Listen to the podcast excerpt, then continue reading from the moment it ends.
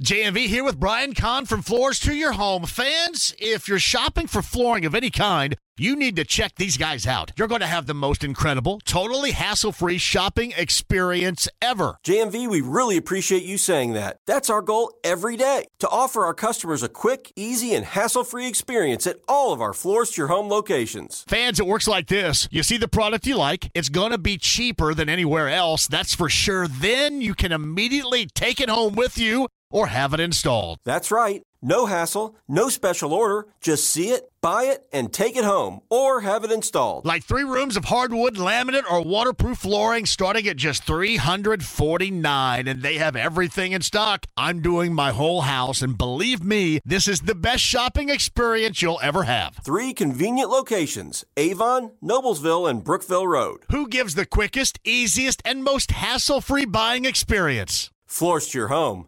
That's who. Voice of the Pacers, Bally Sports Indiana, Chris Denari joins us. I talked about this, Chris, at the outset of the show. What they did last night was to me exactly what I've been trying to explain. When people tell me that was an entertaining loss, or tell me, you know, you really don't want them to win, you want to have them with the best possibility inside the draft lottery, I always say, I want to see them grow. And with growth is winning and you, you know you grow off of that you get confidence off of that i thought last night was a tremendous example of what i've been talking about here for the past couple of months no question. I'm in total agreement with you, and especially, you know, playing without Tyrese Halliburton, who this year, stats wise, is one of the top closers uh, in clutch time in the NBA. And, uh, you know, coming off that disappointing performance where you couldn't close out Charlotte, uh, John, I've said this that Toronto is as good at atmosphere as there is in the NBA. They had 19,800. Uh, it was loud. Uh, they had won seven straight there, uh, nine out of 10. The Pacers had lost 15 straight in that building. And yet, when Toronto made its fourth quarter run, the Pacers never gave in. They never gave up the lead. It was tied, I think, maybe once or twice. Uh, but the Pacers were always able to at least keep them a little bit at arm's length. And and you're right. And for this group, and, and for somebody like Andrew Nembhard and Bennedict Mathurin, it's important to to learn how to close out games. It's it's important to learn how to win um, in tough environments. And so I think that's exactly what they did last night. Uh, they did not want to do what they did on Monday, and that, as you said, come come close. Uh, they wanted to win, and uh, I can assure you that you know sitting on the bus last night with those guys uh, as we went to the airport to fly to Boston. I mean, they were all, you know, even Tyrese Halliburton. He's reliving the game with his teammates because he was proud of what he saw.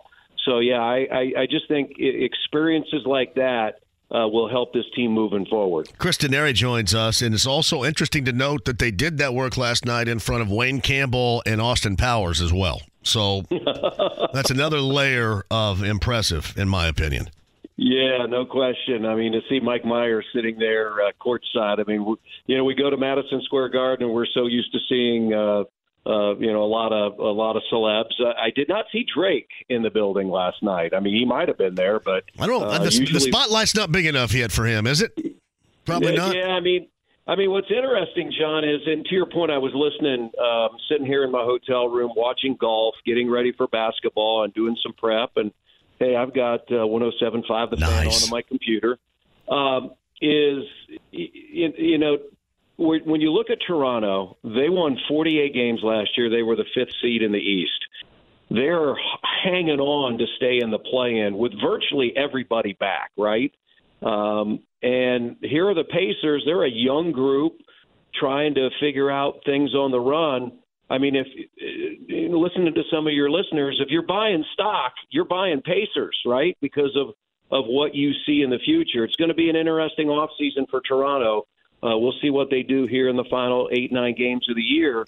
But I mean, they're a team that collectively has been together for some time, and yet they only are what a game and a half ahead of the Pacers in the standings in the East. So, um, you know, it'll be an interesting last nine games of the year. I think the most vivid memory of Rodney Stuckey was Drake clapping behind his head in that postseason game. Right? Is that the most yeah, vivid we memory we have? Yeah, we were thinking about. Uh, in fact, for Jeremiah Johnson, uh, we we were talking on the bus. He had never been in the building doing a broadcast um, for a win uh, because he joined the team after the uh, as the sideline reporter after the 13-14 season. The last time the Pacers had won was in 12-13 in the regular season, and the Pacers did win Game One of that series with Rodney Stuckey in Toronto against the Raptors. But I don't think we did the game. I think it was a national telecast, and so we didn't get to do the game. So, uh, yeah, it was uh, it was great to see, especially those three three guys that hail from Canada and that Rick Carlisle yeah. let all three start. I, I just thought that was so cool. It tells you the relationship he has with this group and with this team, and you can see it on the bench. Uh, I mean, it's it's it's really cool to see. So I'm assuming that they knew that never before had three Canadian players started an NBA game for the same no, team, Rick, correct? Rick really didn't know. Oh, Rick okay. Didn't know until until JJ told him in the pregame show. He just felt that uh, you know, it was a great opportunity. Uh, you were going to start Mathurin and Nembhard, and he went to Aaron Nesmith after shoot around, and Aaron was like, "Absolutely, I'll come off the bench. You know, let Oshae start. This is a wonderful opportunity for him." So, uh, no, Rick did it because he felt it was the right thing to do, not knowing that it had never happened in the NBA. Wow. I do you think will will Mathurin, uh, Nembhard, these some of these guys play for the Canadian Olympic team? I think so. I mean, they're all on the national team radar. You know how you know yeah. in the states, uh, you know they've got like 25 to 30 guys on the roster, and then it, you know, as you go to World Cup and you go to the Olympics, it pares down to 12. Uh, clearly, Mathurin, um, Brissett, and Nembhard are a part of that group um, with Canadian basketball right now. Uh, what's Andrew Nembhard's future? with this team? Let's just say with a consistently healthy Halliburton and the makeup of this team right now. What what do you and, and maybe that evolves, changes, whatever as we move further into the future. But what do you think it is right now? Isn't it cool to know that the Pacers have him locked up for four years as a second round draft pick? He got the, the most lucrative second round contract in the history of the NBA, and now you can see why. I mean, the Pacers, when they drafted him, they, they were stunned that he was still there at 31, and they quickly, you know, scooped him up. I mean, I think all of these opportunities, he can play alongside Tyrese. He can play with the second unit. He can play with T.J. McConnell. It's just getting more and more reps and more confidence. And we really, you know, he he struggled, I, I think, in January and into February, and then he had that five game stretch prior to the game in Charlotte where he had back to back 20 point games. He was really aggressive, he was assertive. And then for whatever reason, Monday night in Charlotte, he probably had his poorest game of the year. And he bounced back, you know, in big time fashion last night. Rick Carlisle will said the re- will say the reason he got in the starting lineup back in early November was because of defense. And we saw that last night. He can guard multiple players. I mean, he was guarding in the first half. He was guarding Siakam. He was guarding VanVleet. And, and so think about what he was going through last night. He's the lead guard, uh, trying to get his teammates involved. He scores 25 points. He has 10 assists. And on the other end, he's got to deal with probably one of the best offensive players on the Raptors team. So to do that as a rookie uh, is is highly impressive and I think tells you that he's he's he's going to be a good player for this franchise for many years. Chris Denari, voice of the Pacers, Bally Sports Indiana. Pacers got back to backs, Boston and Atlanta, beginning tomorrow night in Boston, of course, and we'll have the coverage for you as well. Chris on the Andy Moore Automotive Group hotline. So I had a caller a little bit earlier. You probably heard that and ask about Mathurin in terms of developing a three point shot that is much more consistent. And I answered this as follows in, in terms of I, I think being you know uh, somebody that is in the know and in the now right now this is like something that will be a trendy term to use he's a dog and I think he will go by whatever means necessary to improve and develop. And the last thing I'm worried about is his development with a three point shot. Would you agree? 100% in agreement with you. Uh, this guy will do whatever it takes and, and think about it. Yeah, he's only shooting 32% from three, and that's down from what he shot October, November. But he's come back. He hit his only three on Monday in Charlotte. He was three for three last night. and did not hesitate to to to put one up in a in a critical situation in the fourth quarter. This guy will do whatever it takes. John, I, I think about somebody like Paul George when he came out, um, you know, back in the 2010 draft. He was not a three point shooter, uh, but he honed his craft, worked on his game, um, and, and that's that's Bennedict Mathurin. I mean, I was sitting next to him on the bus last night going to the airport, and he, he's rewatching the game. And it's funny, I'm sitting there listening to my call with Bennedict as he's rewatching, you know, bits and pieces of the game. I mean, that's that's how locked in the guy is, and uh, he will do whatever it takes. John, when he got hurt, when he sprained his ankle, his ankle touched the ground, right? I mean, it touched the ground. Right. It was as bad a sprain as we've seen and he rehabbed as feverishly as possible because he did not want to miss a game. And I'm assuming too he wanted to play here or last night in Toronto. Uh, so yeah, this this guy's a worker, and he's going to do whatever it takes to become the best. And I, I have no I, I don't have any worries about that three point shot. Uh, he will he will hone his craft. Yeah, and I, the the one worry that I'd have more than that is what you just explained, is because he is such a euro step step through type of guy. That's probably not the first time we're going to see him roll his ankle while stepping on somebody's foot in the lane like that. And I don't. I, I was talking to JJ about this a couple of days ago. I would agree with him. I, I don't see how that doesn't happen so much more frequently than it does the way that it is now. Yeah, that's what I told Quinn when it happened. And you think about uh, how he contorts his body and how uh, you know he attacks. That yeah, you are surprised that it it came to almost game you know 70 uh, before something like that happened. So you know, really good that he only missed four games. Um, and and and uh, I, I don't have any worries about this guy. I mean, he's averaging almost 17 as a rookie. Uh, he's been tremendous, and that's what I that's what I say uh, about this group. John is, you know, I was listening to you earlier. If you look at teams that have built with youth um, of late, Cleveland and Memphis. If you just go back a couple of years ago, those teams were winning 20 and 30 games. Now they're in the 40s and the 50s with basically the same people. They've just grown. They've just matured, and that's what you're seeing. What the Pacers hope is that they take this young group, um, and and you know maybe there are some changes. There's always going to be changes as you move forward each and every year. But they've got a core that they believe in that um, as it gets older, it will get better. It's Chris Denari with us. How much conversation around this team, if at all, is centered around the possibility of a play in? Well, I think, I mean, this group, you know, if you talk to the players, I mean, this group, I mean, you have so many of them that have never been in the postseason. I mean, they've never played you know, what they would consider a meaningful game. I mean, I think um, let's see, a few Oshae Brissett was in the play-in with the Pacers against uh, Charlotte and Washington. Miles Turner, uh, T.J. McConnell's been in the postseason. Nesmith, of course, with Boston has been in the postseason, but not not as a person that or a player that played very much. Nwora the same, won a championship in Milwaukee. Um, they've got George Hill to lean on. I mean, George Hill I think has been in the playoffs 13 of the 15 years he's been in the NBA, and twice got to the Eastern Conference Finals with the Pacers and uh, played in a finals with Cleveland. So they've got some guys, Daniel Theis.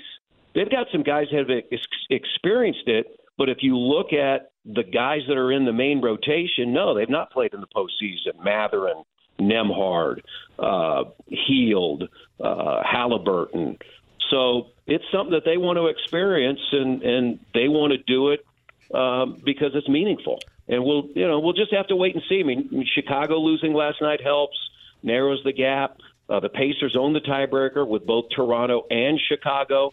Uh, they own the tiebreaker with Washington as well, who's just behind them because they have a better conference record. So from that standpoint, the Pacers are in pretty good shape. But you've got to win games, and you've got as difficult a back-to-back this weekend as possible. You've got Boston, who you beat uh, earlier in the year. Uh, and then you go 22 hours later and you've got to play in Atlanta, a 5 o'clock start on Saturday. And then next week you have Dallas, Milwaukee, and Oklahoma City's playing well. So it's not like the schedule is light. You you've got a difficult schedule that you've got to try to win games to either catch up or hold your place in the East.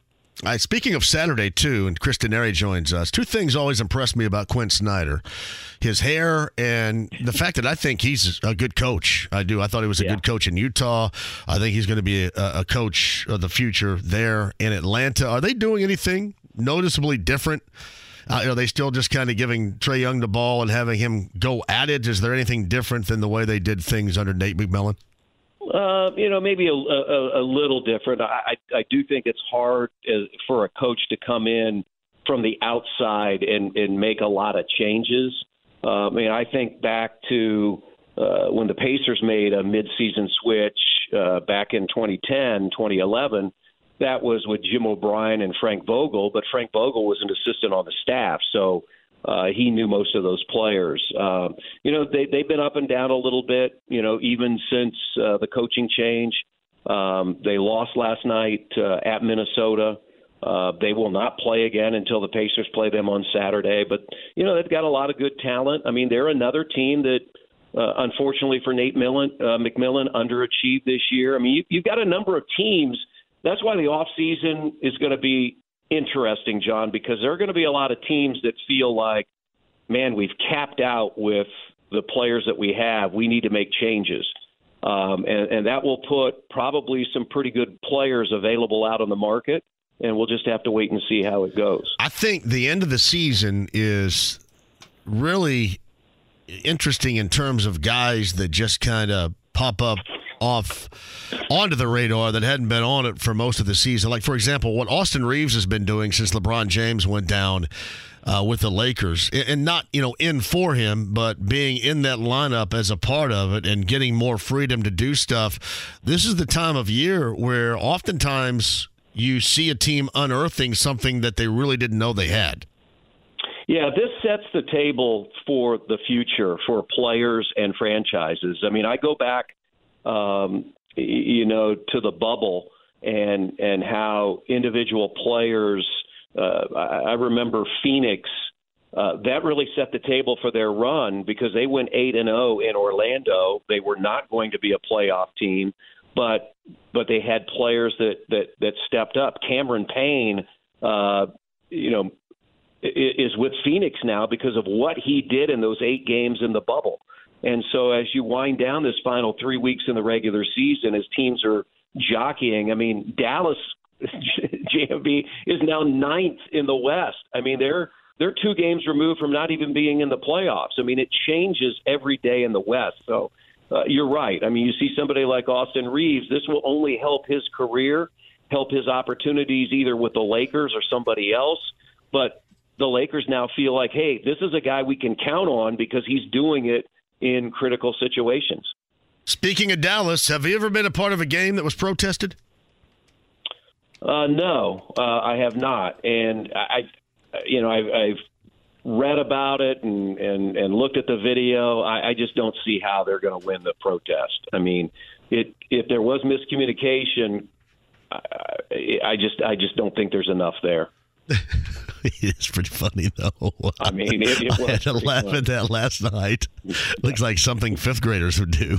Wait a minute, what end are we starting on here? Oh, I'm going to put it in play. Ah, too bad. You know what it reminded me of? It reminded me of the little league outfielder sitting uh, by the fence picking uh, dandelions. I mean, I mean, yeah. I, I looked at it and I'm thinking they're all they're all by the outfield fence and and somebody's hitting hitting the ball a ground ball and just running around the bases. I mean, it was it was crazy. And for those that um, uh, are unaware, this is how Mark Cuban explained it via tweet last night. For those wondering about the play with 154 to go in the third, let me explain what happened.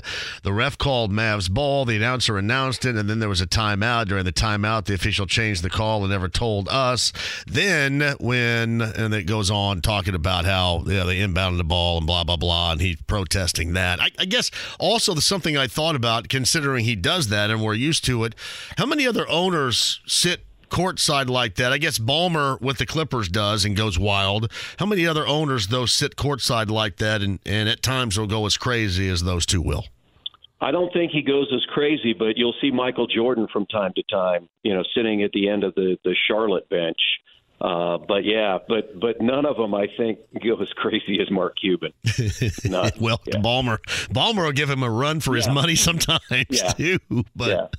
yeah. that was that was odd last night. So Boston and the Hawks coming up on back to backs and a win over the Raptors last night. Chris Denari of Bally Sports Indiana on the Andy Moore Automotive Group hotline. Everything else going all right?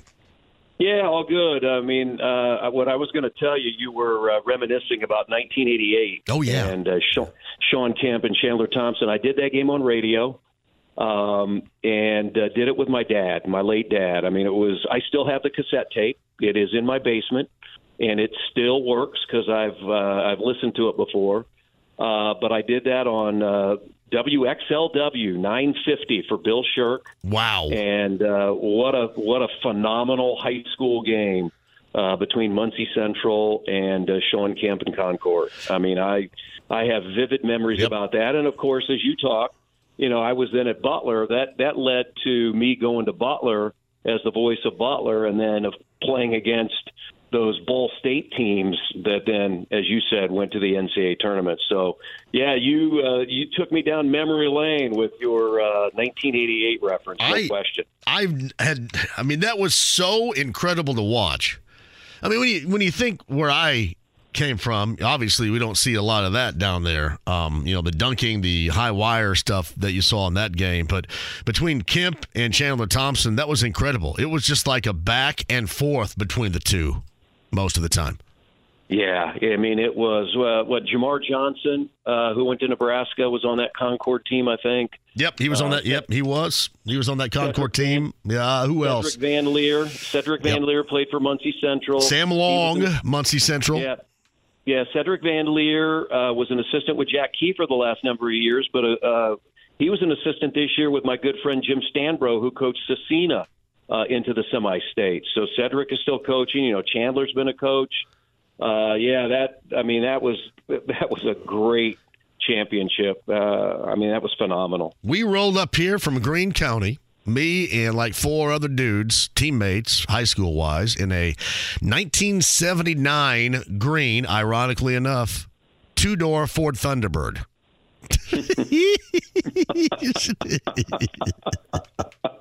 I mean, yeah, that was something. I wish we had that car back right now, too, to be honest with you. But yeah, two door green Ford Thunderbird, 1979 back then. But um, well, no, it was a great weekend. On, I can tell you on Saturday, it is going to be a quick turnaround, not just for the players, but for us as broadcasters. Uh, after tomorrow night with that five o'clock start in Atlanta, but I will have uh, IHSA TV, Bally Sports dialed up, uh, watching those games in the morning. Uh, my sons uh, went to Guerin Catholic, and so Guerin will be playing in the uh, the game. Really, it'll be opposite our our telecast against the Hawks, so yep. it'll be on Bally Sports Plus. But yeah, it's always a great weekend. Uh, Indiana Pacers franchise is proud to be a sponsor with the IHSA of uh, the basketball state championships. Colts do a great job with football. So, yeah, it will be a great day for basketball at Gainbridge Fieldhouse on Saturday. Yeah, that lineup that Chris is talking about right here, Southwood and Lutheran at 10:30 a.m. Those are two teams that get up and down the floor. In 2A, Fort Wayne Blackhawk, Matt Roth, the former Hoosier, their head coach, and Linton, the Miners. Joey Hart, the son, is going to Central Florida, and he's a very dynamic player that you'll enjoy. That's a 1245. The 3A, as Chris mentioned, Guerin Catholic and Northwood. And then the 4A game, you'll see if Ben Davis and Don Carlisle can go unbeaten on the season. Uh, but you got Flory Bidunga in the way. Kokomo and Ben Davis at 815. You could not ask for a better lineup, Chris. Oh no, I mean you've you've got some outstanding teams. Uh, I my dad coached at Northfield, and so I'm very familiar with Southwood because that was uh, the school that shared the same school corporation up in Wabash County. Did your dad coach fact, the Ross twins in Northfield? Is that where the no, John and Joe Ross that went to Notre Dame twins played high school? That's where they went, but we were gone before then. We had moved to Westfield okay. prior to the Ross twins uh, coming to Northfield, and uh, because the, the Ross twins, uh, shoot, I think they were doing they were playing for Notre Dame uh, when I was doing Butler games. I think so, you're right. I think they're more my age. Yeah. So yeah, they're not quite into the '60s like uh, like I am. Uh, but no, uh, uh, Guerin Catholic, uh, my middle son Will played in the regional final back in like 2010, and they played Southwood. Southwood had beaten Deshaun Thomas Yeah. uh, in the morning game of the regional, and then Southwood beat Guerin Catholic. I mean, Guerin Guerin's won two state titles already, and they're trying for a third. And that school's only been open. Uh, I don't even. It's been not even 20 years. So uh, should be should just should be a great day of basketball at uh, Gainbridge Field. It's going to be populated. I'm sure this game probably will with a number of Joe Wright's kids too. By the way. That's right. um, and you, you know, uh, you know who has a son, I believe, on the team is uh, Brian. Yeah, Cardinal. Brian Cardinal. Yeah. Yeah. So- Brian Cardinal has a son at Guerin. So, yeah. And it's yeah, it's incredible. It's going to be fun, fun, fun as hell. That's a good Joe and John Ross recall right there from Northfield back then. So That is, that is. Well, my dad got there after Steve Ahlfeld had graduated. okay, So Steve Ahlfeld, who played at IU, uh, is a Northfield Norseman. So I was a I was a member of the Norse for a couple of years, and then we moved to Westfield my junior year, and I became a Shamrock. It- do you know is Churubusco still a high school? I believe so. Yeah. Uh, there was a uh, I say kid, he's my age. They had a player back uh, when I was in high school. I think graduated around '87 or '88, named Jeff Perlich. And the reason why I know this is I, I followed him to a degree when I was a senior because that's when the three point shot uh, was instituted in high school basketball, and he shot the lights out from distance in year number one there. And it always I was always checking to see how many threes he had in a game. And I think his name was Jeff Perlich, and he may have played in one of the directional schools in Carolina. Maybe Western Carolina, maybe Eastern Carolina. I think his name was Perlich or Perlick, something like that. But I remember following his games because that was the first year of the three point shot to see how many he had in games. And most of the time, he had uh, uh, an incredibly uh, more massive amount of those than I did. So just always checking, though. Always caught my interest. I'm way too old because that three point shot was nowhere to be found when I played in either high school You know, or college. it would have been such a difference. And uh, can you imagine the difference? I just I think about, for example, like Rick Mount, for example. Can you imagine?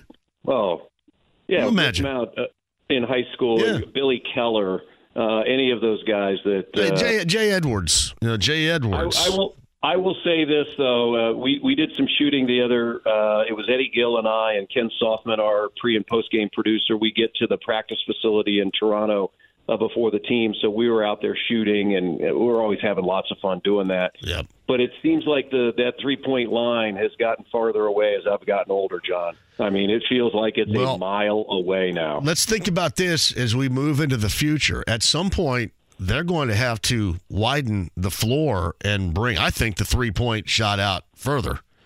But don't you think now everybody is concentrating on that so much?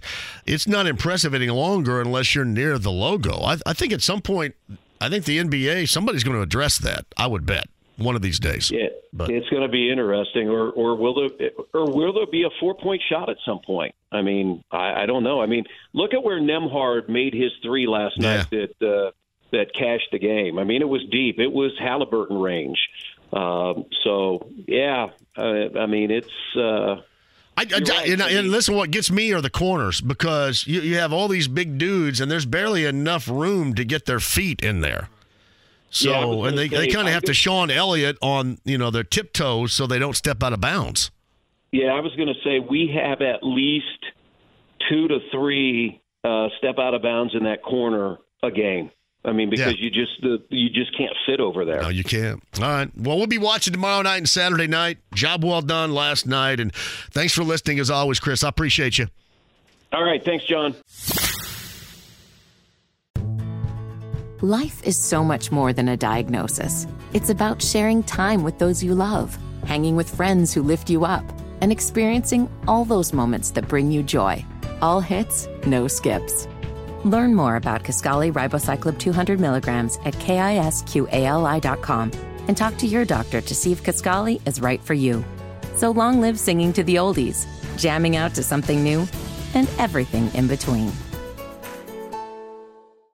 Andy Moore, Automotive Group Hotline from CBS 4 and Fox 59.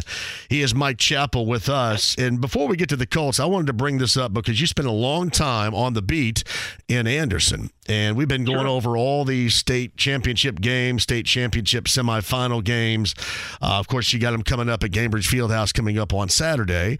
But it was a different era. It was single class back then. And you were covering Anderson when there was no place better to cover high school basketball with all the schools in that area, and in particular, the Troy Lewis led team back when you were working in, in Anderson. It had to be incredibly special.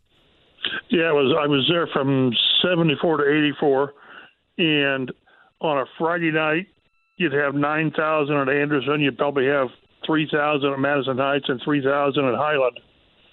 And I'm telling you, every year they had a, an all-star Ray Tolbert Mr. Basketball, and they were always, you know, 18 and two. Norm Held's teams were just great.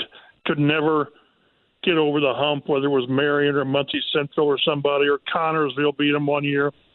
Uh, but it was that's why uh, when you've mentioned Brooks Barnhizer, uh, I covered his dad, you know, Mark at Lapel. Yep. And you talk about a, just a shooter just a shooter.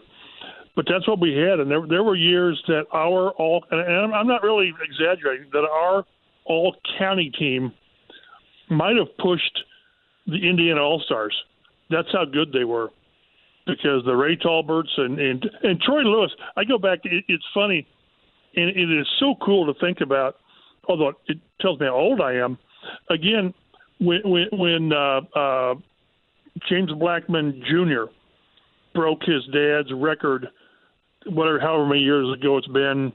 He scored, I don't know, 54, 56 for Marion. I, I was there when his dad set the record against Troy Lewis in like yep. the semi-state. Scored 52 or 54, and Troy scored like 46.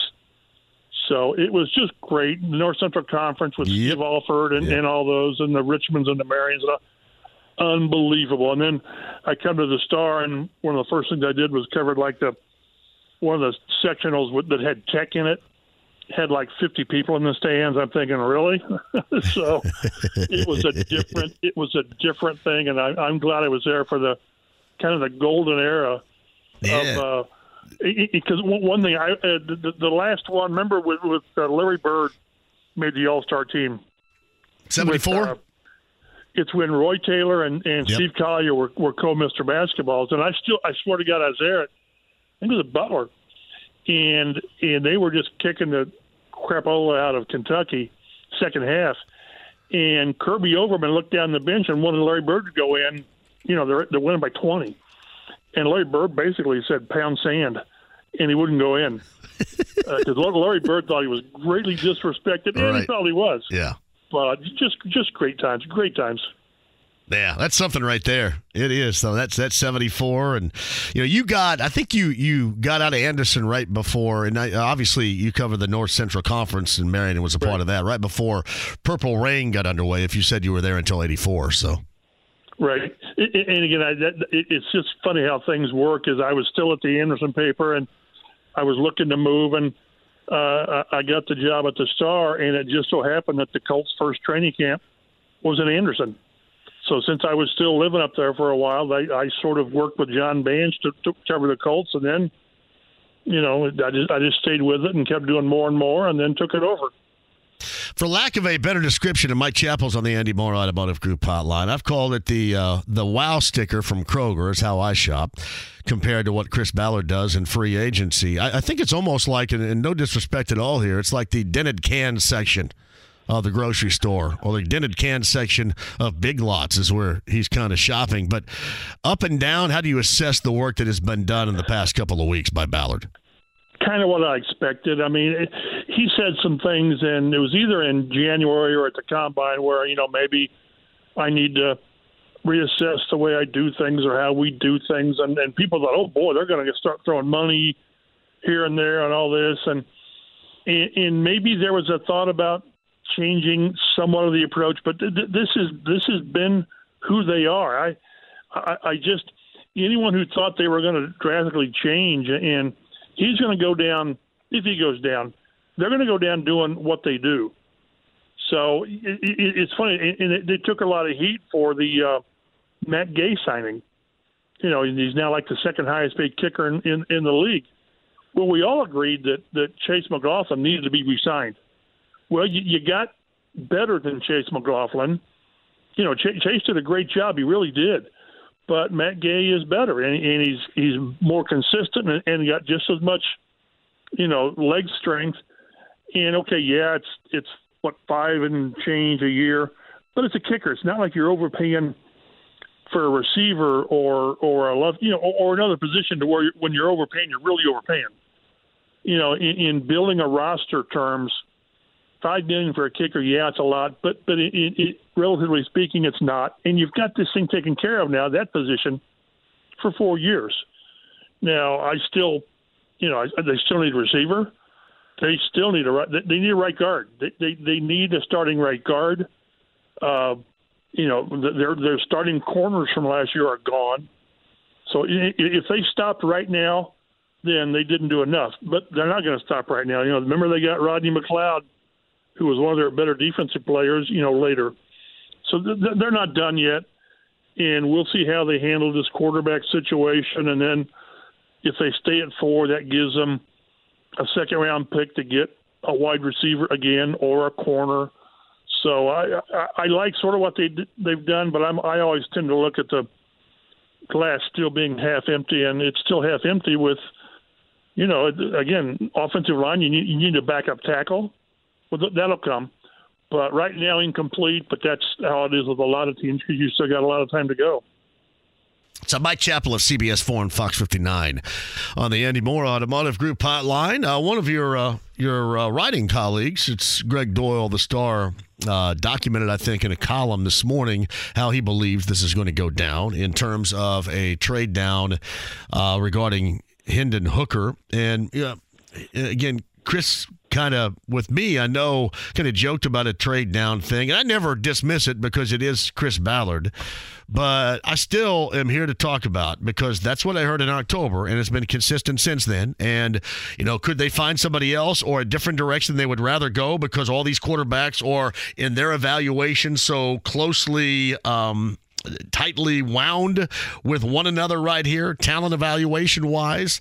However, I could still see them trading down. I still believe, though, they hang at four and go with the guy they're all going to go watch tomorrow in Lexington and Will Levis. What say you? Yeah, I, I just I just wish I knew how they they look at these guys, and they're not going to share it. Why should they? But if they believe you know, they're not going to get one of the top two, that's gone with with Bryce Young and, and, and Stroud. But do they think one of the other two guys, Levis or or Richardson, is that good? And, and, and if you do, then you do. Then you you draft him. Whether you, if, if you're that sold on the guy, you might move up to three so someone doesn't get your guy. You don't want to be sitting there at four and and get the the last guy, whoever that might be, unless it happens to be your guy. But but yeah, I, I just think if if they're convinced that that guy is that guy, you get him. What what happens if they if they look at the, the non top two guys and they say, you know, we're not all that sold on him. Then do you take him at four and, and crush your fingers, or do you? You know, one thing that Chris Ballard said, and it's really true. He said we could stay at four and we'll get the best player in the draft. And let's say quarterbacks go one, two, three. Right they they stay at four, they're going to get the best player in the draft because the best player in the draft is not a quarterback. And I think that's what Greg was alluding to in that column, right? Was uh, get get set, maybe not to have a quarterback at four, maybe a trade up scenario in the second round, and and try to get Hendon Hooker. I think that was the scenario he's putting yeah. together. So and, we all have ours. Again, you've got to be sold that Hendon Hooker, and again, until he got hurt, he might have been a top five guy on his own. I thought I saw something today where it said he might he there's a good chance he'll be ready for the start of the season. But whoever you take at four, I, I just don't see them rolling that guy out there in September. You're, you're going to go with Minshew to start with, and if and if you believe Hendon Hooker is the guy and and all of that, then fine. You you you you get a pass rusher, you get a left tackle. Uh, you can't take a cornerback that high, but but or, or you trade back and get a couple of those guys. But you better be damn sure that Hendon Hooker is the guy. Again, it, it, we tend to go black and white here, and it just feels like they, you know, and I'm convinced that they have got to get this quarterback right this year. I don't think you can sell anybody on, well, you know, we'll do this, and boy, next year's quarterback class, there's a couple of really, really good guys there. We're going to kick the can again. I'm not sure they've got the luxury of doing that. I, I really don't. I think they've got to sort of kind of put their money on, you know, the nose of a horse and go with him. But but of course you've got to have some conviction with the guy. So we'll see. You know, I, I, I'm really curious how they how they have these guys. Do they think all four guys are pretty good? Do they, do they think two is are really good and two are just eh? Uh, and they're not going to share at all, and, and they shouldn't. I'm sure you're right, Mike, and I know that this is going to be a major option they have with Gardner Minshew, but I've always thought this way, and I'm going to think this way coming out of this draft, whomever they pick. I hope that they're either, in my opinion, ready to go and be thrust in there, or they're close to ready to go and be thrust in there. And I know that's why they have Gardner Minshew, and that's probably not going to be much of a worry. But I, I want to finally see this team I want to see them over deliver a little bit. And I want to see their quarterback get in there, thrown in, and start to develop. So, I, like, I, like I'm not, you know, these, these, you know, these uh, holding them back because, you know, you're worried about that. Hopefully, to me, that they're ready made the earlier the better with a rookie quarterback. No, no question. No so. question. I'm not saying redshirt the guy, but I, I just not. I'm not sure whomever they would have taken. Say they get the first pick and they take Stroud or Young. Would that guy started week one? Maybe, maybe I don't know. But but I until they until we know that they've got this line fixed, you know, you better be darn sure you get the line a lot better before you know they gave up 60 sacks last year, and, and that doesn't take into account all the hits. So you got to make sure that that the, that the whole team that the offense is ready for that guy, and just don't throw him out there and say, hey you'll learn from you'll learn from getting your your head beat in. So uh, it, it, you know, keep in mind that when when Peyton came in here in '98, he had a darn good line. I mean, he had, that, that was a good offense. I mean, it was a you know Marvin and, and, and Faulk, Marcus Pollard, and, and he had his tackles. That was a good line. That was a good offense to go into. That, that's not where they are now. But there's no question. I, I I don't draft a guy unless it's a hooker or uh, the, the the Tennessee kid, and, and you're saying this might be something of a red shirt year, but maybe you know in November, December he's ready because you know the team's not playing very well or whatever. I'm okay with that, but uh, it's just going to be so interesting how these guys view these quarterbacks, and, and again, we'll beat this to, to death until the end of April. They've got to get a guy. G- give the fan base give everybody screw the media. I mean, we don't you know we don't matter. Show the fan base that you've got a plan and sink or swim. This is your guy. You, you believe in him enough to to make him the pick, and the fan base will be fine with a tough year next year if they see light. You know, and, and that light's the quarterback. And I just they cannot kick the kick the can down the road again. Can't do it. They they have to they, they they have to find something. I mean, the absolute worst position to be in is finally sit at number four, and everybody says this is a good quarterback class, and the Colts say, I don't think so. Well, then you're really in a tough spot. Gardner Minshew is he, he can be a short term guy, maybe a 17 game starter, and we'll see what it takes you. But you've got to give the fan base and everybody else a reason to think that you, you've got your act together, and then in a year or so, you're you're going to be competing for the division title. If not, what are you doing? It's uh, Mike Chappell of CBS 4 and Fox 59. Again, the Will Levis Pro Day is coming up tomorrow. Bryce Young was today down in Tuscaloosa. CJ Stroud had basically uh, everybody but the uh, night watchman, I think, involved at that yesterday in Columbus from Carolina in their Pro Day. So obviously, we kind of think where they're going to be zeroing in on as far as the drafting of a quarterback is concerned. Mike's on the Andy Moore Automotive Group hotline. This was brought up to me uh, in terms of Lamar Jackson, and still it's a lot quieter, but it still does exist a little bit of conversation regarding the Colts with Lamar Jackson. And that is obviously not the path that I would take whatsoever. But I'm curious. You mentioned a fan base that right now goes into the season knowing how they're likely going to look. But does do the Colts owe to this fan base going after the best available at this point? If he is going to be available, if they could get him, do they owe it to the Colts fans to try to be much better than what we believe them to be at that position with this team going into 2023 by making a run at Lamar Jackson, or do they more owe it in taking their time and working in a rookie quarterback moving forward? Well, they certainly owe it to the fan base and everyone else to give a, a long, hard discussion and, and not just say, yeah, we're not going to do that. Uh, you have to have a long discussion. I'm not all that concerned about giving up two draft pick, or two first round picks if that's what it takes. No, I'm not you either. I'm not. Now the two hundred and some thousand or a million dollars in in guaranteed money, that's different. That that is that's real, and it's. I realize you can do a lot of stuff with the cap. You can, but my, my this thought my my fault is longevity and his his well, availability. That's, that's, that, the thing with that's me. Tied to, that's tied to the guaranteed money. What's he missed? You know, he's missed so many games the last two years. He's a great talent, and it, there's no question that Shane Steichen knows how to work with a with a mobile quarter with a not mobile but with a running quarterback. I mean that that would be ideal. I mean it would it would work, but uh, I, the longevity matters, and, and but that's tied to the, to the guaranteed money and in what it won't allow you. It, it will as much as you can do what you want to do with the cap.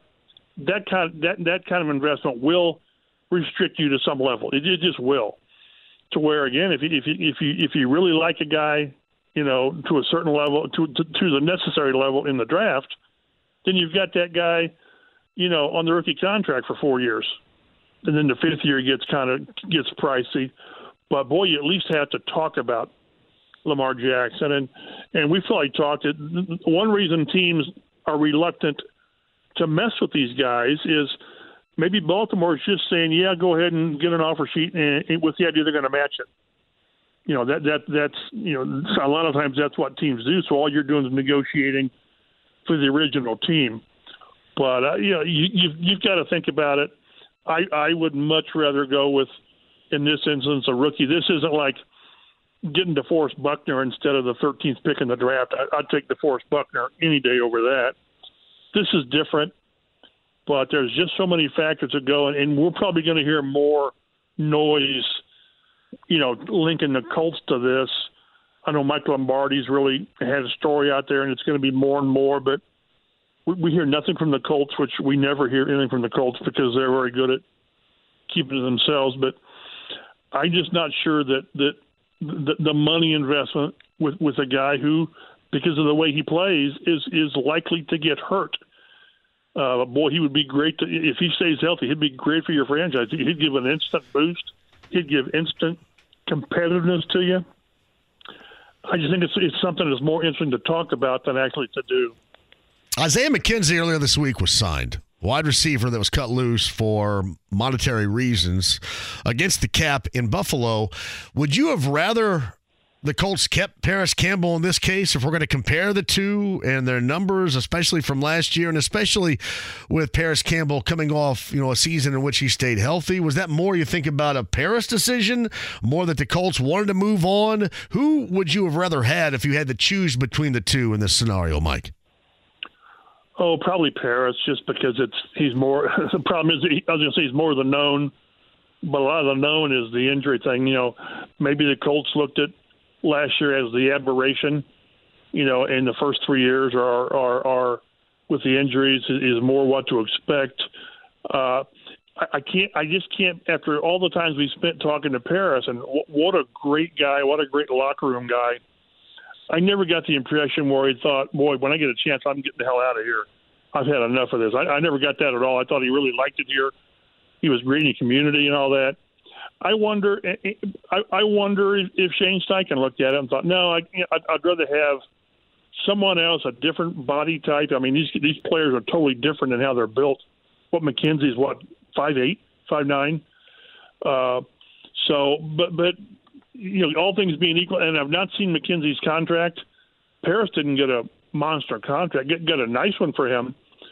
But all things being equal, I might have stuck with Parris, hoping that you know, hoping that injuries are past him. But I'd really like to know what Shane Steichen thought about it and whether he said, "Yeah, I'd rather have somebody else." Wonder how much of a voice he's got in there. I know he's going to have a voice. I understand well, he needs, that. He needs to have he needs to have a voice in the offense. He just does. I, I, would agree because we all question whether or not Frank had very much of one. Clearly, with Carson Wentz and talking Jim Irsay into that, he did. But at the same time, you kind of wondered player personnel wise how much of a voice he had or how loud it was, I guess, compared to yeah. Chris's. But I, I think he did early on because it was you know Philip Rivers was, was his guy too. Right. Uh, and maybe that voice got a little bit less when Carson Wentz kind of, you know, didn't work out, and that that was that was Frank standing on a table saying, "This is the guy." And, and I tell you, we all thought. And Matt Ryan was Jim Irsay's voice, right? That was Jim Irsay's voice. Which one? Matt Ryan was that Jim Irsay's? Yeah. Because because you got to get rid of this guy, and you got to find somebody out there that can take over the reins. So that's maybe why they they misevaluated yeah, somebody keep in mind, Matt Ryan wasn't available when they cut Carson Wentz. But but everybody thought he was going to be, though. I mean, everybody probably, thought probably, that they were going to be. But but you know, it's it, it, it, that just shows you how done they were with Carson Wentz. They didn't care who their quarterback was. well, that's, yeah, that's the point here. Yeah, so right. So and again, I we were all I, I was in favor of Carson Wentz at the time. I thought maybe if they could fix him, and I was on board with Matt Ryan because I thought you'd give him an offensive line and a, and a running game which they did neither. That's why, again, the owner was really has really been vocal over the last year. They've got to draft their own. They've got to develop their own, and this is the year that allows them to do that. And that's why, you know, come April 27th, they, they need to get their guy. I had a caller earlier this week that said, "Hey, you're sitting there talking about quarterbacks and this and that, but it's the offensive line. You got to handle that before you handle the quarterback." And my response was, "It better already be handled other than right guard, meaning correct. The, it, it it better be just a stark contrast to what we saw a year ago, you know, back to what everybody thought was going to be the reality." Because if it they not they don't need to be. Yes, they don't need to be a top. They don't need to be a top well, five offensive line. Well, but, I mean, but, that's they, they, they have to make over themselves, right? Correct. It, this is not something where you go out and hey, pick somebody in the draft. Other than you have to address right guard, but they, they've got to make do with what they have, and that's look in the mirror and be better. Well, they, they've got to have already decided that that four of those spots are going to at least be okay, and and and they need to be better than okay. I mean, they're again banking on Bernhard Raimann. Uh, he, he showed a lot more going into this this year than what Matt Pryor did going into last year. But they, they've got to be convinced that Quenton comes back to his his, his level, Braden Smith does, and Ryan Kelly. And if if one or two of those guys don't, then then I don't know what you do. But they, again, they, they need a right guard, and and you can. I hate to this on guard. You, I think you can find a good guard. I really do. But you you need you need a swing tackle. They need depth on that offensive line that they don't have right now. But it, yeah, if if the line doesn't work, I don't know that it matters who you put back there because they're going to get they're going to get beat up, harassed. The running game is going to struggle and you're going to throw the ball 10 yards down the field like like Matt Ryan and those other guys had to last year. What's up, Mike Chappell of CBS 4 and Fox 59. Before I let you go, anything else we looking for? Are they going to address um, maybe a little bit of help at, at tight end, or are they going to feel comfortable moving forward where they are there?